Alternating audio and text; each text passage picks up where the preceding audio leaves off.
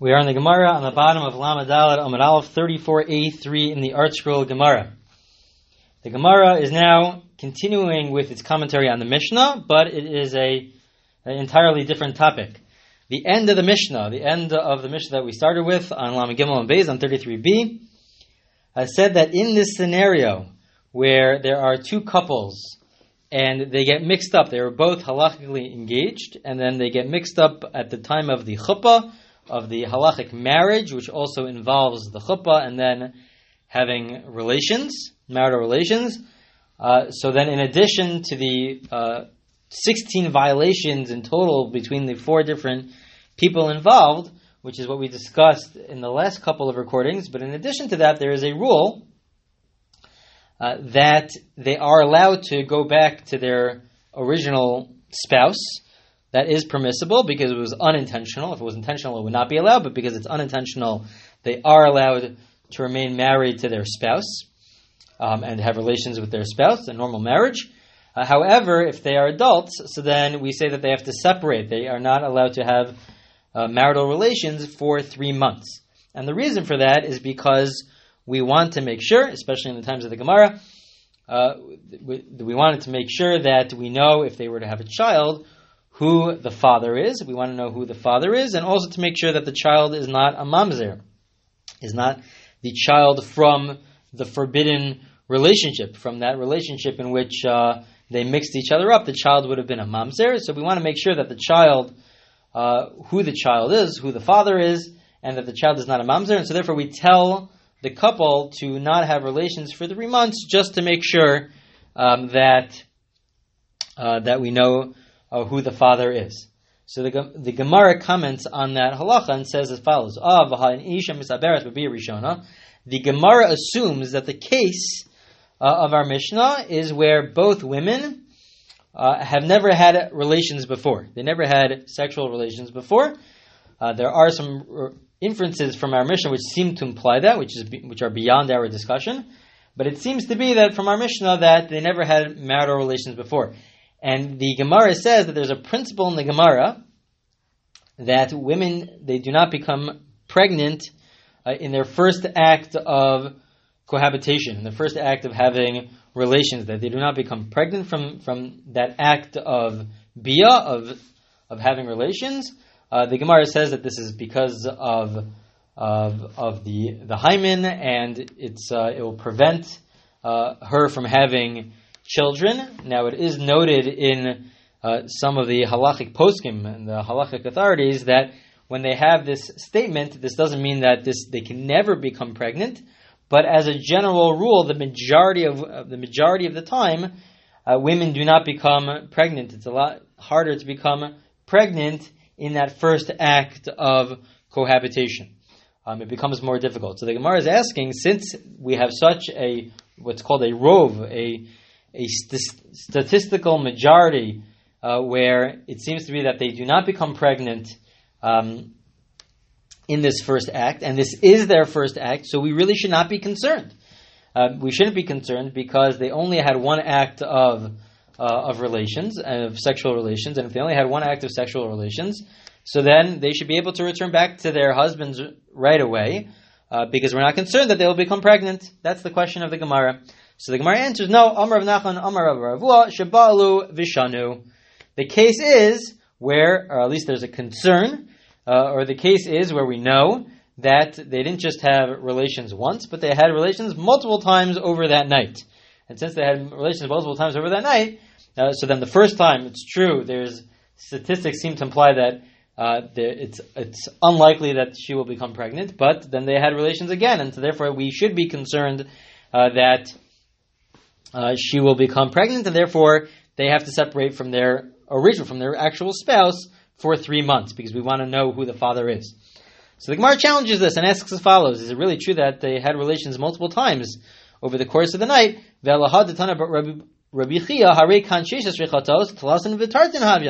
We said that between all four people, because there are four different prohibitions, again, the Mishnah was discussing a case where two brothers married two sisters in the end, and they were in Nida. In the end of the day, there are 16 different uh, offerings, sin offerings that they have to bring between, in total, between all four people that were involved. But if they had relations multiple times over the course of the night, so then the, the amount of sin offerings that a person brings is corresponds to how many times they had sexual relations. So if they had sexual relations twice, it's not just if each uh, pair had relations twice, so then it wouldn't just be 16 sin offerings, it would really be 32 offerings. And so how could they say that it's 16 sin offerings? They would really be bringing 32 offerings. So this seems to imply, the fact that it's 16 seems to imply that they only had uh, sexual relations once that night. So the Gemara says, no, uh, that's that, that's not necessarily true. Tamech, according to your reasoning, there is an opinion of Rabbi Eliezer. Rabbi Eliezer is of the opinion, Rabbi Eliezer the Mechayiv al koach v'koach, tu. Rabbi Eliezer is of the opinion that it's really not even based on uh, the amount of sin offerings, the amount of averas, sins, acts of sins that a person uh, violates, that a person commits. Sorry, uh, when when they uh, when they have sexual relations is not uh, one sin offering for each act of sexual relations, but Rabbi Eliezer is of the opinion uh, that for every koach, for every um, effort and, and act of pleasure that is involved within one single uh, encounter of one single uh, sexual relation, every single time that there's there, that there's a koach, that there's a strength of an act of uh, of hana, of physical pleasure, so then each act itself, even within one encounter, would require its own sin offering. So according to Rabbi Eliezer, even if they just had one act of sexual relations, but within that one act there could be multiple sin offerings uh, for each uh, strength, with each uh, push of sexual uh, physical pleasure. Um, and therefore, therefore there will be multiple sin offerings. So according to Rabbi Eliezer, there, there certainly will be more uh, sin offerings, even if they just had sexual relations once. So according to Lezer, what's the idea of 16? El But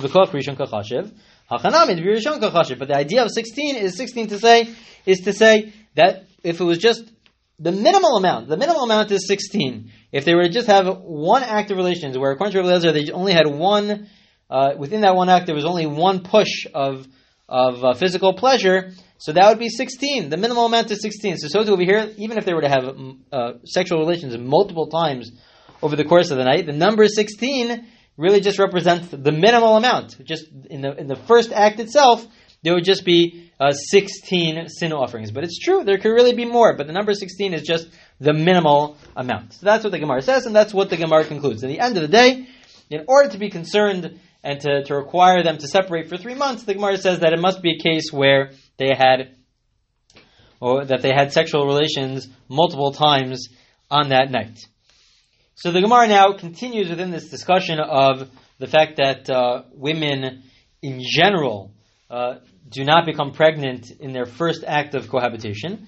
And the Gemara continues in that discussion, not really a discussion on our Mishnah, but really uh, a, a separate discussion about uh, different women uh, where they have where they have uh, where they become pregnant. They did become pregnant uh, in their in their first act of sexual relations.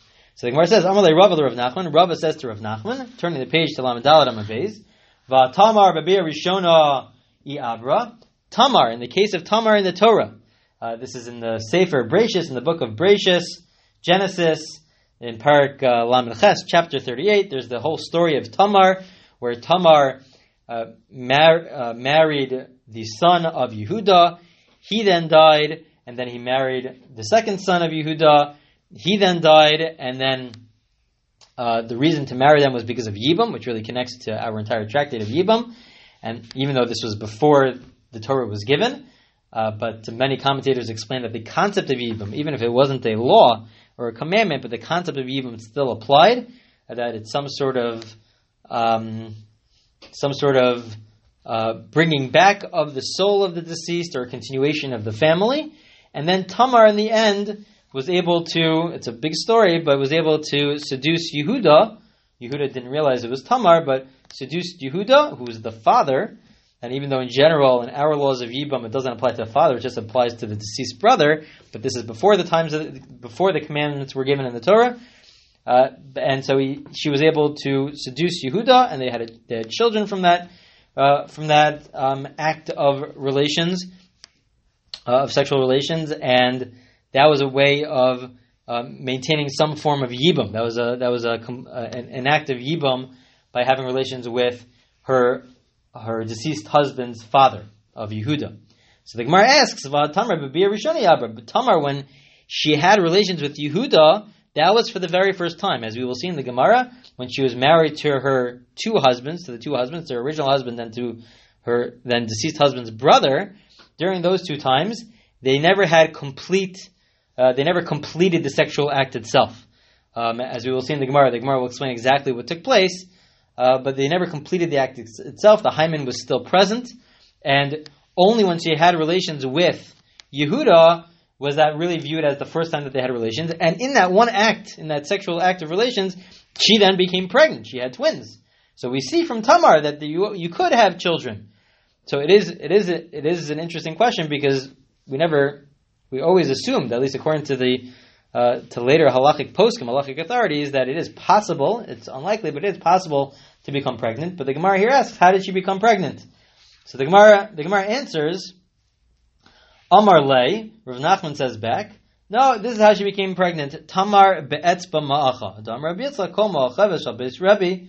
Tamar nikron sheman Tamar al shem Tamar shemacha be'etzba'a. Uh, the reason that she became pregnant was because uh, she crushed her hymen with her finger before she had relations with Yehuda. Um, and so therefore the hymen was broken, um, and she, she crushed it beforehand, and she did that intentionally so that she, be, she could become uh, pregnant. And she did in fact become pregnant. And we know this because all the brides of the family of Rebbe, they purposely crushed their hymens before they got married. And the reason why they did this, some explain, some of the commentators explain, was because there's some added value in having children in that first act of of sexual relations. That there's some some uh, a spiritual concept, idea, value of having children within that first act itself. And so the family of Rebbe, the brides in the family of Rebbe, they would um, crush their and, and break their hymen so that they could have children in that first act of of relations. And they and they referred to these brides as Tamar. They called them Tamar because that's what Tamar did in the in the story of Tamar and Yehuda. So the Gemara then asks, "Ah, but what do you mean? Why was this their first act of sexual relations that Tamar had with Yehuda? But Tamar was married to Yehuda's two children, to Er and to Onan. So the Gemara answers, no, Er Onan shimshu shalo kedarkan. No, when Tamar had sexual relations with Er Onan, for Er, the first husband, and then Onan, that was done shimshu shalo kedarkan. That was an act of sexual relations not in the normal way, but it was done in the unnatural from the behind way, and so therefore that was not uh, that was not the normal way of having sexual relations, uh, and so therefore that did not break the uh, break uh, the the hymen. So the Gemara asks: Is this really true? Is that we, do we really know that? Mesave, the Gemara says it brings a very interesting uh, machlokas, a very interesting dispute. Uh, and we had reference to, to the following dispute and ideas about this dispute earlier in the tractate on page Yud Beis and Beis on 12b. The Gemara asks, Kol Esrim Barba Chodesh, Dash Mivnim Zor Mibachot, Divrei Rabbi Eliezer, Amrulo Halalu Eino Ela Kamaisa Erva Onan. What happens in the following case? That we had this uh, a similar case earlier, where um, the a couple has has a child and the mother is nursing, and there was concern that if the mother becomes pregnant within the first two years, when it's the normal time to nurse, uh, that the baby will die because the baby will no longer be able to uh, milk from the mother if the mother becomes pregnant and nurse from the mother. Um, so, out of that concern that the baby will die because the baby will no longer be able to nurse from the mother, uh, so therefore Rabbi Lezer says, what should we do? So earlier in the Gemara, when we had the, had the discussion earlier, the suggestion was um, to have some form of a contraceptive uh, where she places something inside of herself, whether it's before or after the act of sexual relations. Rabbi Lezer here is suggesting, you know what? They should have regular sexual relations, but um, when he emits the semen, he should do that outside of her body. And this way, even though in general there is a prohibition, one is not allowed to have hashchasa zer lebatala, uh, to there's a prohibition for a man to discharge semen uh, in vain, that there's a prohibition to do that. It, it, has to be only in the context of uh, sexual relations. Uh, but here, because of uh, either because of the danger or perhaps really because it's for a purpose, as long as it's for a purpose, for a constructive purpose. And here it is for a constructive purpose because it's in order to uh, s- uh, save the life of the baby, of the baby who is currently alive, so that the baby could continue nursing from the mother. So therefore, Rabbi says that is allowed. The rabbis then respond back to Rabbi Eliezer, and they say, no, that's not allowed. He says it, it's comparable to the to what Er Onan did. Er Onan, and Onan, the husbands of Tamar, they did the same thing, and that was not allowed. That was certainly not allowed, and this is also not allowed. They basically argue with Rabbi Eliezer, and they say it's not allowed. That's not a way to solve this uh, issue.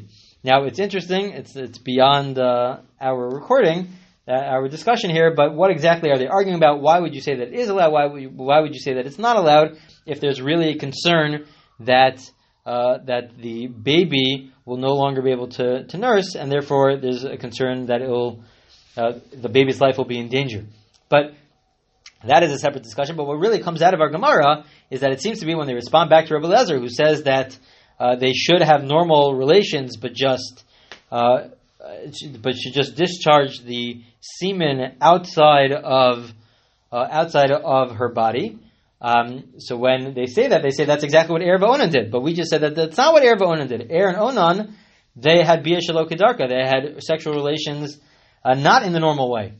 So the Gemara answers, Kamais Er Onan below Kamais Er Onan. It is comparable to the act of and Onan, what they did with uh, how they had relations with Tamar, but it's also not comparable. Kimais Er Onan, it is comparable in the sense that it says, Arza. It's comparable in the fact that in the end of the day, the semen uh, did not go into uh, her body. It didn't go into her body. So in that case, it's similar, but it's not similar. But it's not comparable in that Erev Onan, Aaron Onan, they never went actually into uh, the vaginal area. They never went into the vaginal area, and so therefore they didn't break the and crush the hymen.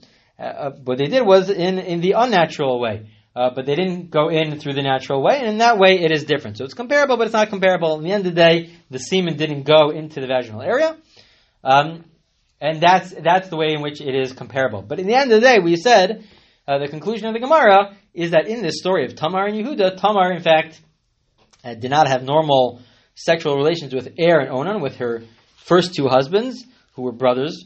They were also brothers, and they didn't have regular sexual uh, relations in the natural way and it was for the first time was with their father when Tamar had relations with Yehuda the father in order to fulfill this form, this uh, this form of yibum. So that we have a few more lines in the Gemara, and then we will conclude. The Gemara then asks, uh, they ask first of all, Bishlama onan dirsiv be v'shichis arta ela er minalan. In the Torah, it says by onan, it says by one of the husbands v'shichis arta that he would uh, waste the semen onto the ground. So that's how we know by onan that he they didn't have regular sexual relations. But how do we know that the same thing is true with regards to the heir, with regards to the other husband? So Amar Nachman Bar Yitzchak, no, we know. They both died, and they said that they, he killed that they both died. Afu and They both died, and they were both being punished in their death because they didn't have regular sexual relations. And so it says he also died for the same sin, just like Onan committed the sin of wasting the semen. So too um, so too, Er committed the sin. The other husband also committed the sin of wasting the semen. They weren't supposed to do this. It was a sin that they committed, and therefore they, they both died as a punishment. So now the Gemara says, well, why in the, why in fact did they did they not have normal sexual relations? Bish lama onan.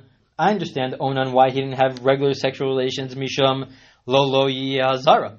Ela er my time of it Onan didn't have normal sexual relations with Tamar because she he was the second husband. Onan was the second husband, and he knew that the child, if they were to have children, uh, the child would really be a continuation of the first marriage, and it really wouldn't necessarily connect to him. It would really connect to uh, the first the first marriage between Tamar and the first husband, an heir, and so therefore he didn't want to have children as a result of that. He wanted his children really to have this connection to him and, and a spiritual way, in some sort of spiritual way, would have a connection to the to the first marriage, and so therefore he didn't want to have children as a result of that, and so therefore he didn't have normal sexual relations. But Er, who was the first husband, why didn't he have, why didn't he have normal sexual relations? So the Gemara answers The reason why he didn't have sexual relations was because he didn't want Tamar to become pregnant, because he wanted her to remain uh, beautiful. And so therefore he didn't want her to become pregnant, and so therefore they didn't have normal sexual relations, and he was punished for that. He was very much punished for that. He died as a result of that. And also Onan, the second husband also, who didn't want to have the children uh, because he didn't want the children to connect to the first marriage, he also died as a result of that. They both died for this because of, as a punishment for what they did. And then the story continues that Tamar ends up uh, marrying, or not marrying, having relations with uh, with Yehuda and having children from Yehuda to fulfill this form of Yibum. That concludes uh, the, the Gemara's discussion, and it will continue with this topic uh, in the next recording.